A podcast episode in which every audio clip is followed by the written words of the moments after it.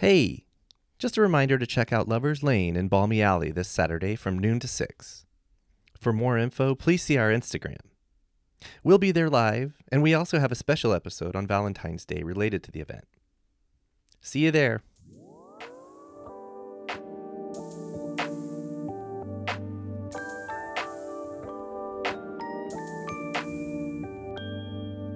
publishing or perishing. I like that.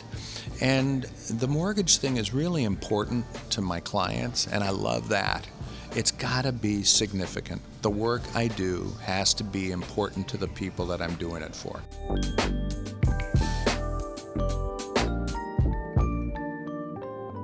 That was Jim Argo, a San Francisco born and raised mortgage broker. I'm Jeff, and this is Storied San Francisco.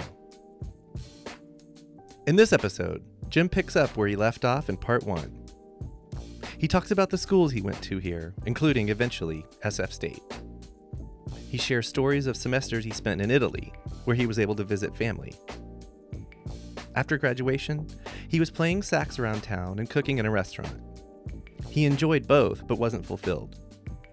Then a friend of his mentioned the mortgage brokery business, and he ran with it. We end the episode with Jim's thoughts on what it means to still be here. Here's Jim. I did not enjoy grammar school that much because it was very parochial. Mm-hmm. A lot of square people, a lot of traditional kind of thinking, not that many imaginative people. And when I got to high school, that high school was a central high school in the city. You know, back in the day, you'd say, oh, where'd you go to high school? And if you could say, I went to St. Ignatius or Riordan or Sacred Heart, boom. Or the, the girls would say, I went to St. Rose or Convent of the Sacred Heart or Mercy, or you, I went to Washington, Galileo, Balboa. You could tell a lot, and you still can't. I've heard that. You can before, yeah. still tell a lot about, oh, I went to Woodrow. Woodrow Wilson is a defunct high school, which was a rough, rough campus. Probably rougher than my father's day when he went to Polytech. Oh, yeah. So if I run across somebody and they went to Lincoln or Lowell or you, you, you know, you can. I'm sorry, it's profiling, but it fits. Mm-hmm, you know, mm-hmm. it absolutely makes sense. Mm-hmm. So there's all these guys coming from the Excelsior and the Portola district and the Bayview and North Beach and Chinatown and the Sunset and the Richmond and, and Hayes Valley, Haight Ashbury, and they're all coming together in this high school, and we're all kids, and this is like we'd never seen these kids before, except for maybe playing basketball, baseball, or soccer competitively. Okay. We right. would run across them. Right. But you got the highbrow, the lowbrow, the midbrow, all these guys coming in from different parts of the city, and I was so appreciative of being a musician, because being a musician put me in a category. It was like having a passport, mm. because I was okay with the jocks. I was accepted by the nerds, the Latinos. Every I was I was like cool with everybody. Yeah. You know, it wasn't like I was the captain. I didn't want to be the captain of the football team. Right. You know right. what I mean? Ugh, that Yeah. didn't. It wasn't me.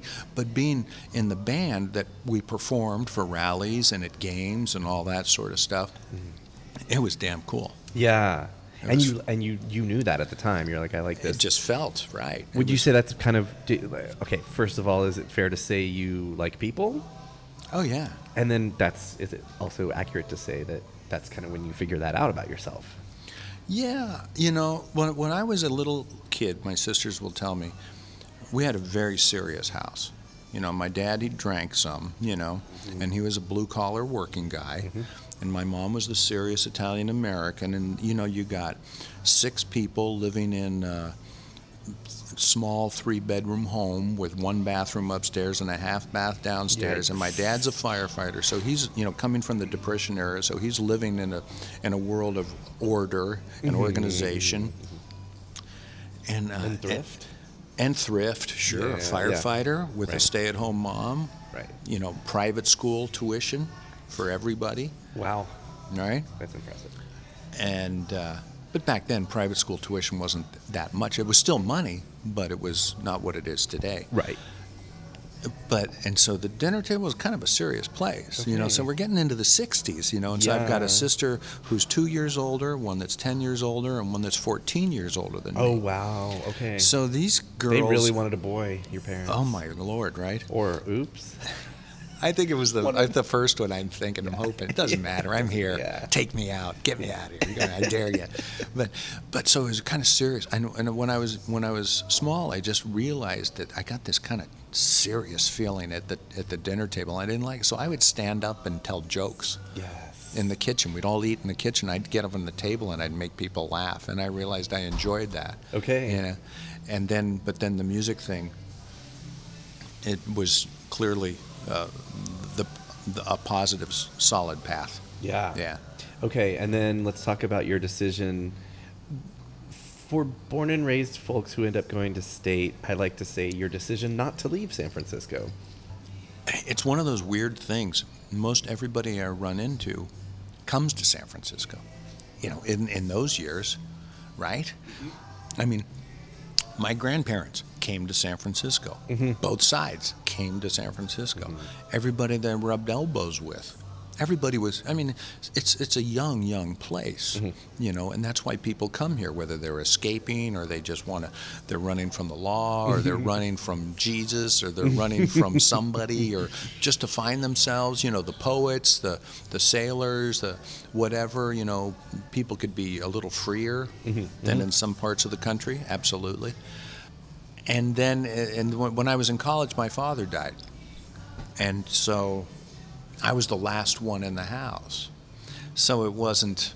It was like "Ah, I can't. I was getting ready to move, but I wasn't going to leave town. There, I mean, I was going to school.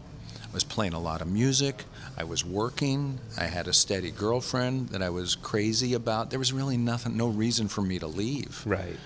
Uh, and I was just so so busy. And then my dad died, and I said, "What am I going to do? Leave my mom? You know, live by herself?" Because your sisters had all moved out. Yeah, so you're all- like, they're you're like, I can go. They're can all to, married at that point. Their Right. grandchildren and, and, and stuff. So I'm like, uh, it's kind of So you went to state and stayed with your mom. Stayed Yeah. living with your mom. yeah, That's awesome. yeah. And there's some there's some good stories there too about the uh, breaking the rules. Yeah. Yeah. When were you at state? You said five years. So I graduated high school in '75. Okay. and I got two degrees out of San Francisco State, finishing 80 and 81. Okay.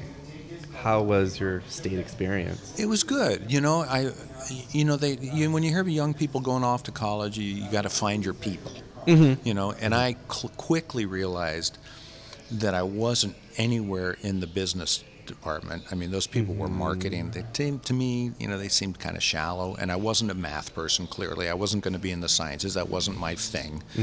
Uh, but I felt comfortable in uh, the music department. But I also knew that I wasn't a genius, and I wasn't going to be the guy that was going to be that good. I wasn't going to be a multi instrumentalist. I mean, I play all the saxophones, but I don't play all the reeds. I don't play double reeds. I don't play clarinet because of that decision We- I told we- you. we've already talked about Yeah, clarinet. and, and none of the flute. And so I was like, so what am I going to do? If I was going to make a living being a musician, I'd better pick up keyboards or guitar or something else. And that wasn't going to happen. So I thought, okay, this is cool. This is my avocation. And uh, and I enjoyed. I studied languages. I got a degree in Italian and a degree in economics, and I enjoyed both of those disciplines. I studied a lot of Spanish, uh, but the the major was massive in terms of unit load for Spanish. Right. Uh, it was a lot lighter in Italian, and in economics, it was relatively light to get a ma- uh, bachelor's degree. So economics, but you had just talked about how much like you didn't want to do the math. Yeah, but the economics is. So you could get into you could get into micro and macro, but I really enjoyed the social and political economic history piece. Okay. How things work, how they fall apart, that sort of thing. And and frankly, it was a tough, tough course for me, but probability and statistics fascinated me. You know, it fascinated me. But I knew I could not be the person sitting at the desk counting widgets and making sure how many widgets went out or what's projected for widget world and all that. I couldn't, you know, that wasn't me. I was more like, well, if these, if these people interact this way in business and those people interact that way in business and this political situation is going on, that, uh, that was fascinating to me. And that's what I loved about the economic history of the world. And, you know, centrally planned economies and fascism and capitalism and socialism and how all this Resource allocation. all of that stuff. Who how do controls you do it? what? and- Yeah, right. Yeah, who distributes what? Um, wow. Okay, this is this is super fascinating stuff. Do you want to talk about the like? I mean, you kind of already did, but surely Jonestown might not have affected you, but like surely the assassinations did. Well, yeah, I'll tell you, that was a, and that was a, you know, when they say when a butterfly moves it moves its wings, does it create a hurricane on the other side of the world? So, so I'm in college. Jonestown happens. Moscone and Milk happens. I'm on my way for an academic year in Italy. My dad dies before I leave. And I'd already made my plans. He died in May, and I was leaving in the beginning of June to live in Italy for a while and have a, visit a bunch of relatives. I get to Italy, the Red Brigade assassinates the president of the Republic of Italy. Jesus. Two popes die. Two popes. The Italians have an expression, and we say once in a blue moon. The Italian equivalent is once in a death, once in a death of a pope. Oh Well, there were, there were that summer that I was in Italy in '78. There were three popes. Oh my god. What the heck? I mean, so it's like three popes, my dad, Moscone Milk, Jonestown is like, wow. And Moro. tumult. And Aldo Moro was the president of the Republic of Italy that was ass- kidnapped and assassinated by the Red Brigade Okay. while I was there. Okay. That was, and I'm in a university town Where were you? Yeah. in Perugia, which is central Italy in Umbria. It's north, it's east of uh, Florence and a little bit north of Rome Okay. in the Apennines. Yeah, beautiful mountain place, beautiful place. But it was like, you know, political boundaries. The stuff was hitting the fan globally. Yeah, yeah. You can cuss on this. Yeah, the shit was hitting the fan. There we go. Yeah. I mean, like loaded question. I was like, how how was Italy? Well, wow. So a lot. I mean, and then the stuff going on at home too. Were you there when the assassinations happened, or I was at San Francisco State when You Milk were back Moscone. already. Yeah, oh no, well, it went in. I think because the Moscone thing, I think was I think was the fall of '77. November? Yeah, it was late in '77, and it was just like this tide of high-level death. Right. right. It was like, well, Moscone, Milk, Jones. I think Jonestown was before, then It Moscone I and Milk, Right. and then then my my dad uh, uh, abruptly passes away. You know, and bless him, he passed away in his sleep. But uh, and then I go to Italy, and then. The, the Red Brigades are running all over the place, and there's military police all over the place. And they're like, wow, this is a trip. You know, I come from San Francisco. Yeah. It's, it's just recently been the summer of love, not that long ago, Right, really. right. And then I go to Italy, and it's like there's military police everywhere in the streets, and I was taking pictures, and they stopped me and frisked me and made me unload my camera, and da, da, da, da. but it was in an Italian way, so it wasn't like I was, it wasn't like German fascists Right, or anybody right, like right. that marching me off. It was a loving frisk. It was, it, they were very gentle. Yeah. That's good. and you kind of like Italian socialism. You know, kind of like no, it wasn't. It, it wasn't Marx or Lenin or anything like that. Uh, yeah, so that was that was a that was an amazing time. Was coming back to San Francisco ever in question, or or once you were back, was it ever a question like I'm I'm gonna leave? Oh no, I need I needed money, you know, and I wanted to go back because I mean I was out of money and I had no way of getting other money and I didn't have the imagination or what. And Italy, economically, most people were unemployed anyway, Right. So there was no thing that I could do there, a side hustle or anything like that that was mm-hmm. available. So I wanted to get back and finish up college and and get on with stuff, whatever that was. No, but I mm-hmm. mean, for me, it was a great adventure. I mean, it was I, was, I had great courses, and I spent a lot of I played a lot of hooky because I was getting on trains and going to visit my relatives in different parts of the country.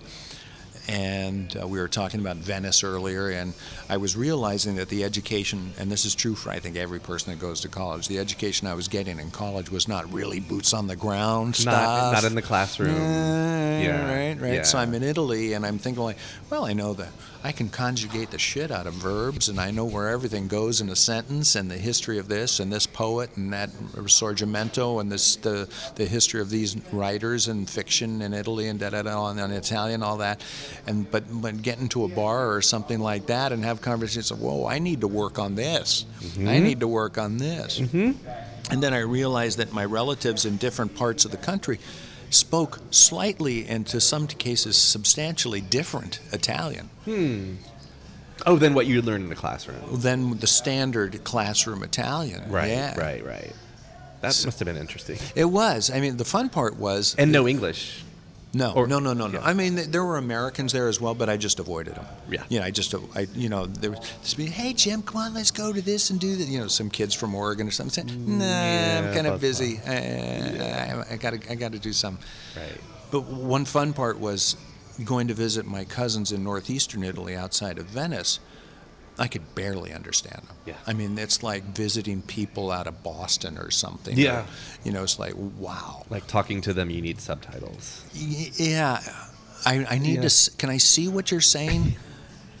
you know what I mean? I'll, Right. I, I can get it once I see it. And, But the, funny thing was, we were studying uh, theater from the 1700s. Venetian theater in the 1700s was rich, very rich. So we were studying it in that language. So I learned about the letters of the alphabet that they used that they didn't use in modern times, and, and then how to sound out the language of the 1700s. So the, the second and third time that year that I went back to visit my cousins in northeastern Italy, I could understand them because I realized how connected they were to still that, you know, 300 year old heritage. morphology, that language that they were using.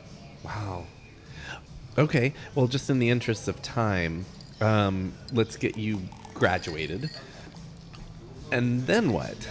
You said 81? So I'm out of. So I graduated in '80, and then I was I, the way I worked my way through college was playing music and cooking. I was cooking at restaurants too. Okay. Were you playing in bands? Yeah. Okay. And can Nothing. We, nobody famous. no, but can we can we name drop venues that you played? And then you said you, you worked in restaurants, maybe some restaurants. God, let's see. Let's dig. There was a couple clubs on on Broadway here in the city that I played at. You know what? It's been so long that I've forgotten some of the names of these operations. Yeah, but I mean, I remember there was times I was in high school and playing in a in a '50s rock and roll band, and I'm like 16, Right. and we go on break, and I had to leave the the bar because I wasn't supposed to be. I could be there legally to perform, but I could not be there if I wasn't that- working. Right. Right. And I thought to myself, well, that's pretty wild. As strict as my parents were, that they let me out. And I re- think back and it's like, wait a minute. I was 15 years old, driving a car to do a, a Thursday night gig at the Hideaway Saloon in Petaluma, yeah. getting home at like two in the morning in high school. What the hell? But That's pretty cool. it's very cool. Yeah. Very cool. So, uh, anyway, we were we were gonna have you grad. You're now you graduated. So, so I'm, I, No, no, gradu- no. I graduate school and I'm still cooking. I'm working in a restaurant cooking. And I realize that, you know, I- don't want to be the guy that's writing the specials up on the board because I was the one who wasn't illiterate. you know what I mean? Mm-hmm. I I mean, it was a way different thing back in the 80s. It wasn't all this fascination. It was kind of prior to Alice Waters and all that. It was right around that time, but before mm-hmm. the, the, the, the slow food for sure, mm-hmm. and before what Alice Waters did to bring food up to, to the top, up the level like she did. What was the restaurant? It was uh, the restaurant was called the Willow, and it was a Spanish restaurant. And I once cooked paella for the Consul General of Spain. Whoa! Was pretty cool. Are Yeah. you shaking in your? I mean, that's I little ner- intimidating. I was a little nervous. yeah, I was a little. I was like, but uh, you fucking rocked I did it. Yeah, yeah, yeah, yeah, yeah, yeah, yeah. Paella's a lot of fun to make. yeah, I think. yeah. Any- anyway, that's yeah, it. and everybody loves it. It's not. Yeah. Anyway. Correct. It's a good. It's a good community food. You know, Correct. everybody can share in it, and it's fun for that. And but then I realized, you know, when I went out for Vienna, it's like, you know, I don't want to be doing this. And so then there was a friend of mine who would sit in with our band because he was he was also a music teacher, and he started getting into the mortgage business. And around that time, I was working for an operation called Il Fornaio, which became a pretty well regarded Italian restaurant and Mm-hmm. bakery, and then a, an Italian restaurant, and then an Italian restaurant chain here on the West Coast. Yeah. And I worked for them, but I was just like, you know, it's the same thing. You know, it's I don't want to. I'm never going to amount to anything financially if I do this. I'm going to mm-hmm. have to rely on the love of going out to restaurants instead of w- my own wallet going to the restaurant. Right. You know, it was just I'm always going to be kind of ne'er do well doing that, and I'm not going to get the things in life that I want.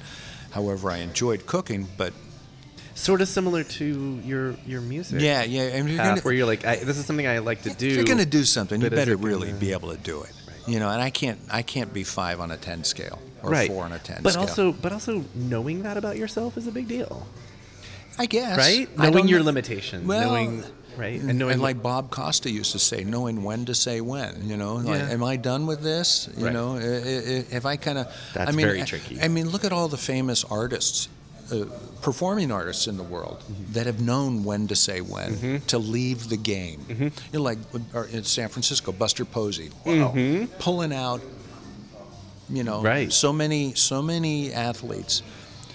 And then you get somebody that's crazy, like uh, who was who was the uh, the second baseman for the A's forever, Rickey Henderson. Henderson? Mhm. I mean, he was, but he was so different. I mean, he he could have still stolen bases in his fifties. yeah, Rickey Henderson was Rickey Henderson. Yeah, I mean, he's He still is. unique, right? But not everybody's that guy. Right. I mean, but even people like uh, you get somebody like an opera singer, a Pavarotti, or yeah, you know, Julio. Uh, what is uh, the Spanish? The blind. No, no, no, the Italian fellow, you know, Placido Domingo, Domingo.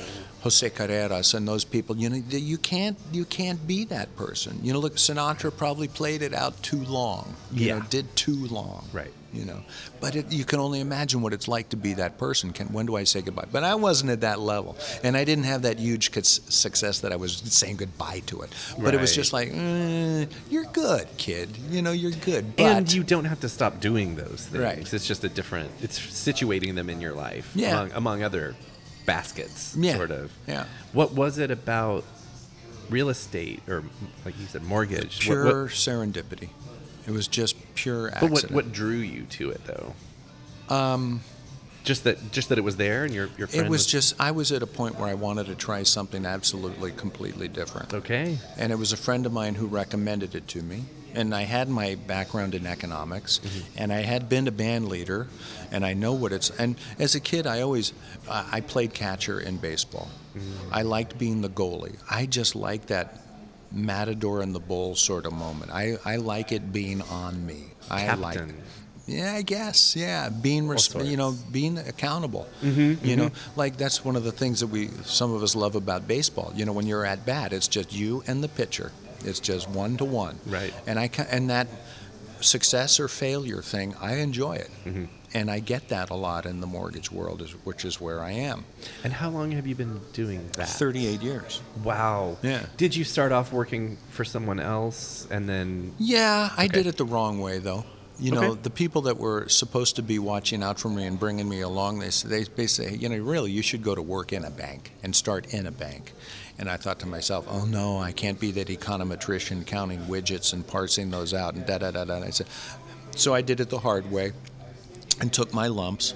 But cost of living wasn't so high back then either, so it didn't really matter. And uh, you know the, the the the being comfortable with a high performance level, highly functioning, I enjoy that. And publishing or perishing, I like that. And the mortgage thing is really important to my clients, and I love that. It's got to be significant. The work I do has to be important to the people that I'm doing it for. I can't be, you know, uh, not to belittle it, but I can't be like doing carpet work or, you know, it's like this has got to be stuff that I want people's attention that what we're discussing and is very important to them and good for their future. Mm-hmm. is there I mean that's that's part of it, but I feel like is you know is there a philosophy that you bring to your work? You're from here. You know, like how much does your love of San Francisco tie into your work? Well, it's kind of a heartbreaker because, I mean, the, San Francisco that I grew up in is not the affordable San Francisco. you know? Right. And, and it's it's not as tragic as the Native American who can't call his country his country anymore. Sure. I mean, but it's like, geez, you know, it's like, uh, I mean, you used to pay for a house what people are overbidding for a house today. It's like, or do we have to go 100 or 200 over asking price? That's what people used to pay for a house. So that, and I have to keep I have to avoid the playing the old tapes in my head, you know, from mm-hmm. that, and mm-hmm. I have to look to the future and say, look, at everybody's generally well compensated that's doing this, and they wouldn't be well compensated if they didn't have to work here. So, in real dollars, we know there's problems. You know, there's gaps that are just abysmal in wealth, just really bad. And on the other hand, it's not Cuba and it's not the Soviet Union either. So, you know, Right. or I should say Russia, right? Did I, did I- Is that a throwback? I, I like that though. Yeah, yeah. It's basically that again. Yeah, so, right. um, if there's anything else about your career that you kind of want to, gen- generally speaking, throw in, for sure. But I would like to end uh, with our theme on the podcast this season is we're still here. Yeah. Speaking to, I don't like the word resiliency, but you know, despite it all, and it and all has been a lot over the last couple of years. Um, what does that mean to you? It would have been really weird without Zoom. I'm guessing. Yeah. I mean, now that you just put it that way, because I'm in still largely in my man cave Mm-hmm. where I do my work, because my team is now dispersed, Mm-hmm. so I seldom pe- see people, you know, in my work. Right. And I, I, I don't want to say it, but I think the Zoom thing is huge. I mean, I, I have a wonderful family and we see each other all the time. We get along great, and that's been great. But the connectivity piece is, uh, yeah. I mean, I don't, I cannot imagine what it, this would have been like without the assistance of technology. Right. It, there, I mean, talk about emotional, psychological, depression issues for a lot of people. I mean, wow. Yeah, because a, and I got a dog too, right? And the go. dog keeps me buoyed. um, I mean, obviously there have been pandemics and plagues throughout his human history, um, but n- not one now. I mean, not not like this. But yeah, I mean, if you go back in history, and you know, and you, you know, for example, the Black Plague took out like a third of the population of Europe. It ended the feudal system, Right. pretty much buried the feudal system. It, it it put power in the hands of laborers. Mm-hmm. Finally, mm-hmm. they didn't have the serf lord relationship. Mm-hmm. So I look around here as we we're talking about this. is, So what are the things that are similar to that? Because they are that are happening in our age. Capitalism. Yeah, a yeah. little teetery right now. All sorts of things. Yeah, yeah, You know? yeah. Yeah. I mean, and just the way that, medicine, Mm-hmm. pharma, the way people relate to each other socially, the political thing. You know, it's it's it's like we're going to be. These are interesting times. Mm-hmm. You know, we think, well, you know, our parents, grandparents, they had the Depression and they had World War II, and we forget that they had no idea how that was going to play out. They had no they didn't idea. know that that Hitler was going to be defeated. No, right? Right. And they While it was happening. They didn't know, you know, and the Japanese, they floated some incendiary balloons across the Pacific, but they didn't talk about that. You know, Mm-hmm. Right. people, yeah. Let's get back to though what it means to still be in San Francisco. Here you and I sit on a January afternoon where the sun is coming through from the southwest through these beautiful tall windows at, in the lounge at the Elks Lodge number three. We're wearing cotton mostly. You know, we're worried a little bit about maybe, please, will it rain some more? We're going to step outside, and even though you'll wear a mask, you could go into a bar and get a beer or a coffee or something like that at a cafe. And people still come here and want to be here. You know, the Italians that came here that I was describing earlier in the early 1900s, the late 1800s, now they just happen to be electrical engineers. Mm-hmm. And, and, you know, there's, it's just, we just keep on going. Mm-hmm. We keep on rolling.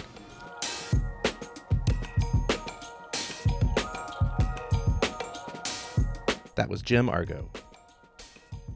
On the next episode of Storied San Francisco, we'll meet Alfredo Uribe and we'll reconnect with Lucia Ippolito Gonzalez, co hosts of Saturday's event in Balmy Alley.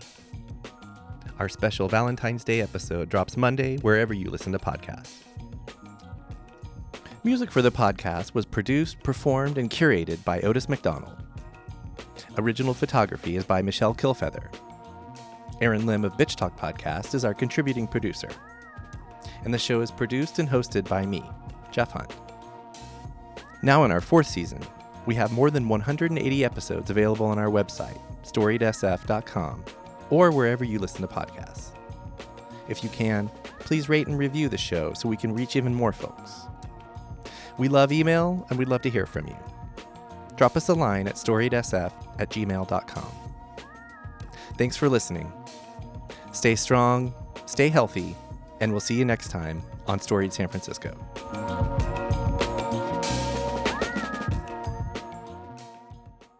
This podcast is a proud member of the BFF.FM podcast network. Learn more at podcast.bff.fm. BFF.FM, best frequencies forever.